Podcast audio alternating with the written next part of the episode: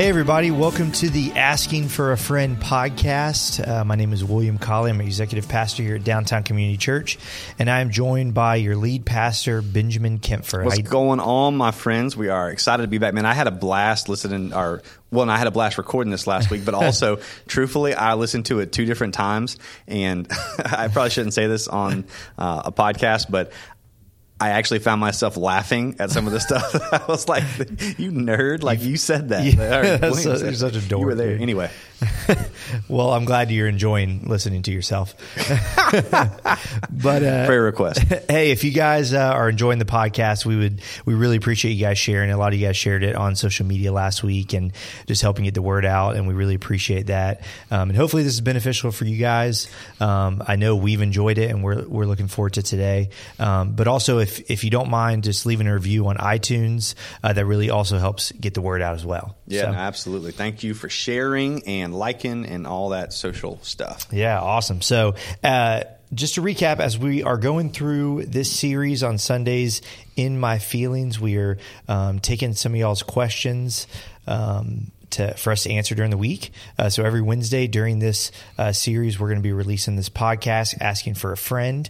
Um, you can ask questions um, on our Instagram uh, at DCC Tally, um, and you can answer the question we posted on Sunday, or you can just shoot us a DM, um, or you can email us questions at DCC Tally. If someone DMs us, does that does that count as sliding into someone DMs if they do it to a church? Uh, I'm way too old to know if that's valid. Valid. Yeah. Uh, DM us and let us know. yeah, let us know, please. Um, all right, so I don't want to waste y'all's time, so we're going to jump right into this. Um, we had some great questions this week, um, and I'm looking forward to, to getting into them. So, question number one What should I be focused on in a season of singleness? A season of singleness. So, this, uh, we actually covered some of this on Sunday, um, but I kind of have a theory that what you should focus on in your season of singleness is the same thing you should focus on in your season of marriedness or datingness or engagedness. Um, and the reason I say that is because um, the focus of our lives, right, is Jesus. Uh, he is hmm. everything, and He is what we want to uh, be. He is who inspires us. He is who empowers us. And so, um, oftentimes, what I find is that you know, when single, it's like, hey, you know, should I be how, how much should I be focused on my singleness, on marriage, on you know, what's kind of unique in the particularities of this. Um, and I guess how I would answer that question is uh, really at the end of the day, the pursuit is the same. And this is what we talked mm. about on Sunday that my goal is not happiness, my goal is holiness. Yeah. Uh, whether I am single, I am becoming more like Jesus, whether I'm engaged or dating, I'm becoming more like Jesus, whether I've just gotten married or I've been married for a long time. Hopefully, there is a progressive desire and pursuit to become more like Jesus. And the reason yeah. that's important is because if we think about both uh, what the Bible says and our experience, it's that the more I pursue Jesus, the more deep sense of contentment I am, I have, wholeness I have, hmm. and truthfully, in a lot of ways, right, just I'm happier, I'm better, I'm nicer. There's a deep seated joy that goes beyond circumstances and situations. Yeah. And so I'd say, you know, the, the, the biggest thing really is that whether you are single or not single is pursuing one who God's called you called you to be, and then alongside of that, what He's called you to do. Yeah. No, that, yeah, I think that's great. Um, and you know, I think when I when I hear that question, I think one of the or one of the things that pops in my head is is just being present where you're at. You mm-hmm. know, I think yep. it's so easy for us as a culture to just be looking to the next thing. I'm single, you know, I cannot wait till I'm married. You know, you're married. I can't wait to have kids. You have kids and, you know, I can't wait till, you know, they're in school and, or I can't wait till they're out, out of the house, you right. know, or, or whatever the case is. Yeah. But like being present where you are and realizing like you have an opportunity, um, to be used by Christ in this season that you're in. Yeah. Um, so, you know, no matter whether you're single, married, um, or not, you know, like it, I think that's important. Yeah, you know, and, and a different way that Paul says that in Ephesians 5, he says, be very careful then how you live, not as unwise, but as wise. Mm. You know, in other words, there is an unwise way to live. Uh, and then he defines part of what wise living is. And he says, making the most of every opportunity. You know, you yeah. have opportunities, you do have unique opportunities at each stage and place in life and really investing there. You know, when you're uh, single, uh, you probably have, if you're single and working, you probably have more money and you probably have more time and more freedom, right? You could just decide, I'm going to, uh, I'm going to Atlanta or I'm going to like a music festival. I don't know when those became cool, but like I'm just going to go and be a hippie for three days and then come back and work at the state, you know? Yeah. But like you, you just have those senses of availability. And so, you, man, you got time to invest in people. You've got time to invest in ministry. You've got time to invest in the kingdom. You've got money to save. Good grief. You know, you've got money to give. Um, and so I would say just looking for those. And, and the biggest thing I would say is one of the the faults I think people run into is they think, "Am I wrong?" And this wasn't in the question, but am I wrong for wanting to be married? You know, is, is that desire for marriage wrong? Yeah. Um, which I would say absolutely not. I think that's a God given desire. Yeah. I think in singleness where it gets um, tricky, or more so than tricky, I think where it goes wrong is when the natural desire for marriage turns into an idolization of marriage. And so in singleness, way in terms of focus, that's the thing I'd say, man, continue to pursue Jesus, con- continue to pursue who he's called you to be, what he's called you to do. Yeah. Um, leverage the opportunity that you have in front of you, the time that you have in front of, in front of you, you know, whatever it is that, that you have, leverage that. Um, and it's okay to desire marriage, but don't think that um, marriage is going to ultimately fulfill you, uh, Yeah. because it, it's not. Only Jesus can do that, and you're going to be facing, uh, fall, chasing some some false stuff there if you do, um, because no one can take that place of God. So just as long as marriage doesn't become an idol, Yeah. um, more important than God, then I think you know just do what God's called you to do. Yeah, no, that's great. That's awesome. And yeah, and, I, and if you haven't listened to the sermon this past Sunday, I think you you would get a lot out of it to go back and listen to that podcast as well. Um, so going on to the next question, um, how do you decipher between flaws and red flags? Now, this question to me, this is pretty. I think it can be pretty complicated. You know, it's like Yeah. everybody has flaws. You Right, know, um, and so you're not going to find Mr. Perfect or Miss Perfect. You know, um, Except for Jesus. yeah, Classic. but you know, uh, Jesus is my boyfriend. Hashtag. but uh, you know, hey, how do you decipher between flaws and red flags? You know, how how do you know that like, hey, this flaw is such a big deal that like we need to not pursue marriage? Yeah, yeah. So, so what's interesting about this question is, I think for most of us, we know what the big red flags are, but just to kind of name a few, um, big red flags would be uh, abuse. You know, someone physically puts their hands. Yeah. on you. You know, I mean, Yeah. that, that's that that is a big red flag. Get out and get out now. And I say that in all seriousness. Um, and then it kind of progresses. Uh, you know, maybe a red flag, but you're really not really sure what to do with is that all the people who really care about you don't like this person. Hmm. Um, uh, perhaps a red flag is, and, and you might not interpret it this way, but it, it definitely is. Is that without you, this person doesn't seem to be stable? You know, um, and what's interesting is there becomes this gray area where it's like, okay, how much of this is this person? How much of this is a red flag, and how much of it is a flaw? Um, and to m- make that a little bit more complex, red flags are a bit subjective insofar as what might be a red flag for you Yeah. might not be a red flag for me, depending on how I'm wired and what I'm called, who I'm called to be, and what I'm called to do. Yeah. Um, what do you mean by that? Explain that a little bit. yeah. So here, here's an example. Um, for Lindsay and I, when we were dating, what I knew was that because God had called me into ministry, um, I needed someone who had a high level of independence. Uh, because God had, and I knew that there was going to be time, right, for my wife and for my family that I wasn't going to be there because Yeah. ministry does take time. Um, I also knew that for me, the the call of ministry is a, is an emotional calling. You know that you're dealing with a lot of people, you're dealing with a lot of junk, you're dealing with a lot of issues, things like that. And, and right, Yeah. and there's there's a privilege that we feel that we are allowed to, you know, speak into that and be a part of the the mess of people's lives. But at the same time, I knew because of that, I needed. Uh, my wife to have a high level of emotional stability. Yeah. I needed to be able to deal with mess outside of home, but come to a safe haven when I got home. Um, and so, where for someone else, if perhaps they were, you know, th- there was a little bit of more of a, emotional volatility, I would say. And I don't want to say, you know, oh, if you're emotional, it's bad or anything. I mean, don't please don't hear me saying that. Um, But I knew just for what I needed, I needed someone who had a high, high level of independence and emotional stability. And Lindsay really embodies both of those things for me. So those are things that I was looking for that I had, you know, talked with some other folks or some other girls before and maybe, you know, contemplated dating or you know pursuing. But at the end of the day i just knew like this wasn't going to work because this is really what i need. So those were for me. you dated before lindsay? Uh, jesus. Um, yeah crazy right?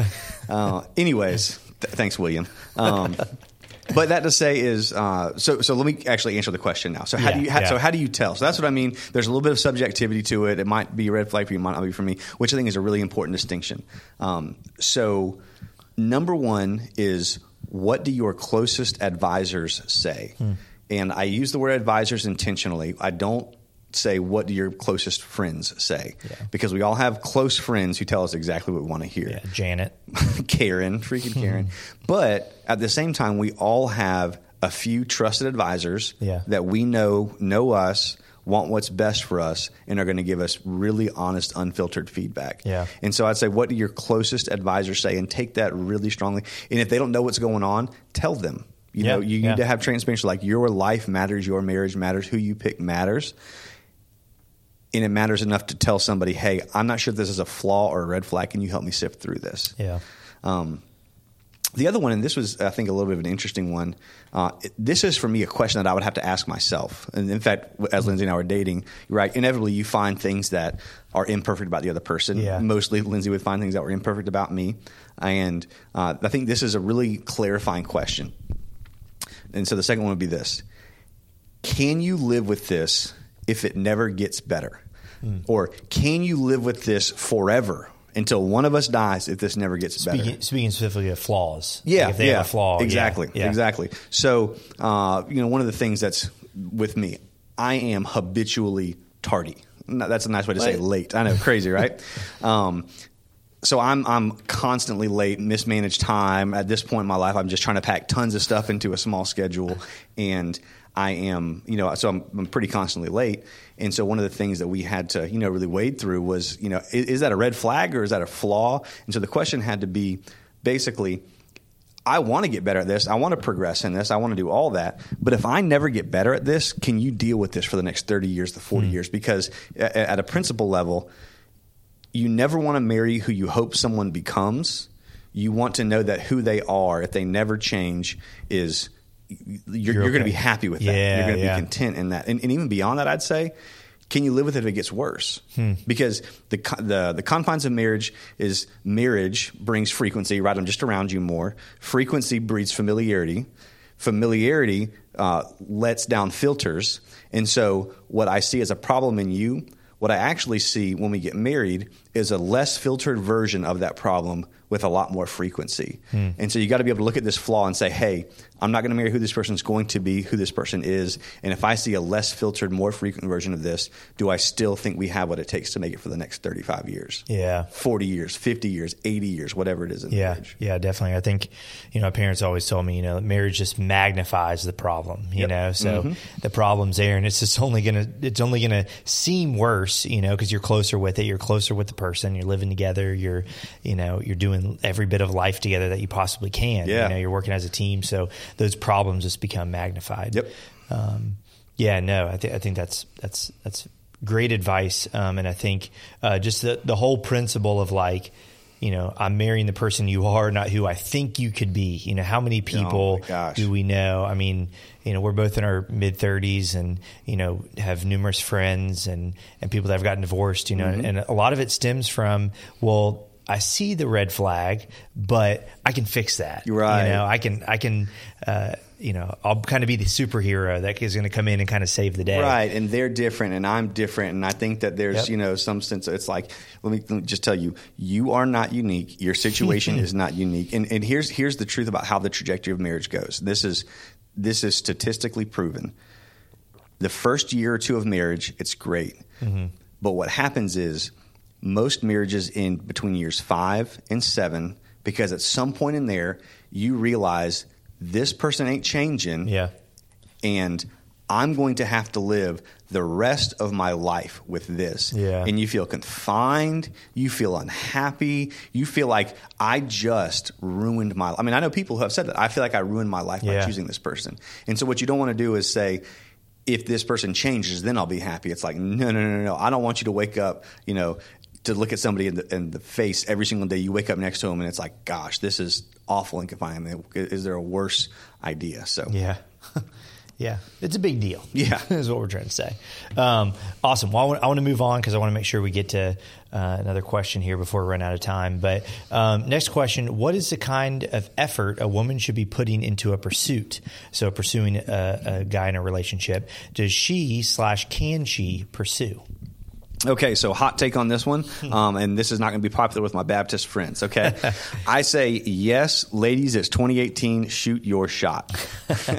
um, Why is that? Why do you say that? so I'm going to tell you why, and then I'm going to tell you the reason why people would object to it and why I still think it makes sense. Um, so the reason why I said it is because for me, I'm very conscious of not of not putting up false parameters that the Bible doesn't speak clearly to. Okay, so if the Bible didn't say it, I'm not going to say you have to do it. I'm going to say, hey, maybe this makes sense, maybe this is good advice, but you don't have to do it. Yeah. The Bible doesn't talk actually a lot about marriage. It takes talks way less about dating and almost none about pursuing. And so you would never find a verse that says the Bible says that you shouldn't do this. Uh, and plus, if you think about it, in real life, sometimes guys are just unaware, right? There's this guy and, and and he's like this girl for forever and she kind of likes him but he's just so unaware and everybody looks at him and says you you goof. Like man of course she likes you. Are you kidding me? Yeah. um, and sometimes it's just letting them know that you're hey i'm interested too. I'm available too. Um, maybe it's a guy that that's asked a girl out before and she said no. You know she shot him down shot him Yeah. down and then she wakes up and realizes hey this guy's pretty good. You know it's pretty cool. Um, or all the good guys are gone. He's just the best one left. Um, but whatever it is, you know, hey, now now I'm interested. You know, you might just need a little nudge. Um, and so I don't think that you can anywhere in the Bible declaratively say that. Now, the reason why people I think are opposed to this, and, and this is the important part, is because and we're actually going to talk a good amount about this on Sunday. The role of the husband is to be Christ to his family. Now, Christ insofar as total self-sacrifice when the church was unlovable. We always think, oh, he likes to give, put the other person first. Like, no, no, no. Yeah, yeah. Jesus died for our rebellion. That is what that's what Paul is saying. Hey, husbands, you have to completely die to yourself. Her needs first, her empowerment and her sanctification Mm-hmm. are the desire and the passion in your primary ministry and your the pursuit of your life now. And the problem is, is a lot of folks will feel like if the woman begins pursuing, the man will never become that. Now, I think that's a false assumption. Hmm. Yeah. I think there is some wisdom in that. That at some point, right, ladies, if you're getting more serious, let's say you know you kind of started to kick the ball down the, the hill and and it started rolling, and now y'all are in a serious relationship. Mm-hmm. Um, and if as you're getting more serious, uh, he's not putting you first and treating you with honor and your holiness and, and all those types of things, right? Like you need to rethink this because that's Sure. the call of the marriage. Because right, you also don't just walk down the aisle, say I do, and then all of a sudden die to self and put your wife first. It essentially dating is a long tryout uh, and, and a long job interview. Um, but I think the the fear comes from that side of okay, well, if she starts, then will he ever actually do this? And I think that that's a it's a hmm. fear based. But ladies, I do think it's something that that is does make sense to be aware of. And that being said, too, I'm a little bit old school, so I come at this with a preference of I would rather, you know, every guy ask every girl out in person that they pay for everything until they get married and they just do a joint bank account. And Yeah. um, at the same time, I do realize I'm 35. It's 2018, and you know, ladies, shoot your shot, do your thing. Yeah, So, no, I'm the, sa- I'm the same way. You know, and uh, it's a little difficult to speak into since you know neither one of us have, you know, been pursued or we're still pursuing our wives, but um, not in a dating relationship in what a decade or so. You know, Yeah. so we understand times change a little bit, but we also um, want to remember the the role of the biblical role of of the husband and as of the Christian man. So um, excited to hear more about that on Sunday. Yeah, so, fellas, get um, ready. Yeah, it's gonna it's gonna be awesome. Um, all right, well, it looks like we got time for one more question. lightning round, lightning round, lightning round. Let's do it. Let's do it. all right, let's do it. So, all right, quick thoughts on online dating. Hot take on online dating. Okay, this is unfiltered. I didn't prepare for this. online dating. I am so out of my league in this. I uh, here, here's my only thought about online dating.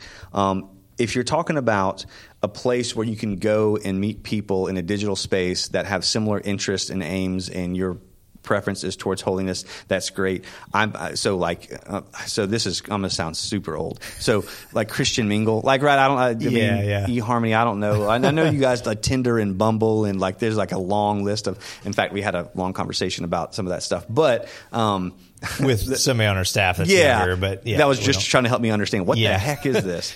um, anyway, so I would say, um, basically, if you're looking to actually date and meet somebody to pursue, man, that's fantastic. If you're looking to hook up and it's a and it's a stumbling block for you, and Yeah. you could really go down easily go down that now. 35 2018 never been on an app like that in my life and so Yeah. this is this is a very uneducated statement but i would just say holiness first and if that's the case then Yeah, well, if you know you stumble, if you struggle with lust, it's probably not the place for you to be. yeah right you you're an know, but- alcoholic don't go into the bar Yeah, so um, yeah, be be pursue your holiness above anything else. Yep. Um, all right, last quick question. Uh, one, it says some, but we're, it's lightning round. Okay. One practical way to keep Jesus at the center of your marriage. All right, I'm gonna give you two. Two, okay. Hmm. Number one, keep him at the center of your life. He's not gonna be at the center of your marriage if he's not at the center of your life. It's just obvious. Yeah. You're gonna you're gonna you're gonna force something that's not actually authentic to you.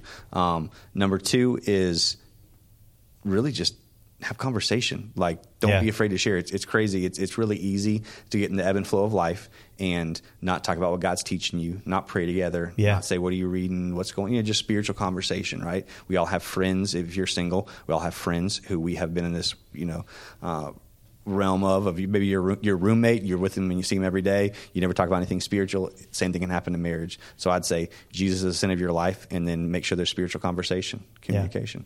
Great. Well, that's a wrap for today. Um, did want to, uh, there was some questions on divorce that we are going to um, address next week on the podcast. Um, and uh, we're looking forward to that. Didn't want you guys to think we were uh, pushing that one to the side. Yeah, it's going to be a fun one next week. In fact, this gosh Sunday and next week's podcast, we got a lot of Yeah. lot of preparing to do and, and thinking through and praying. So Yeah, we're excited. So um, thank you guys again for listening. Um, and we will see you on Sunday. have a great rest of your week.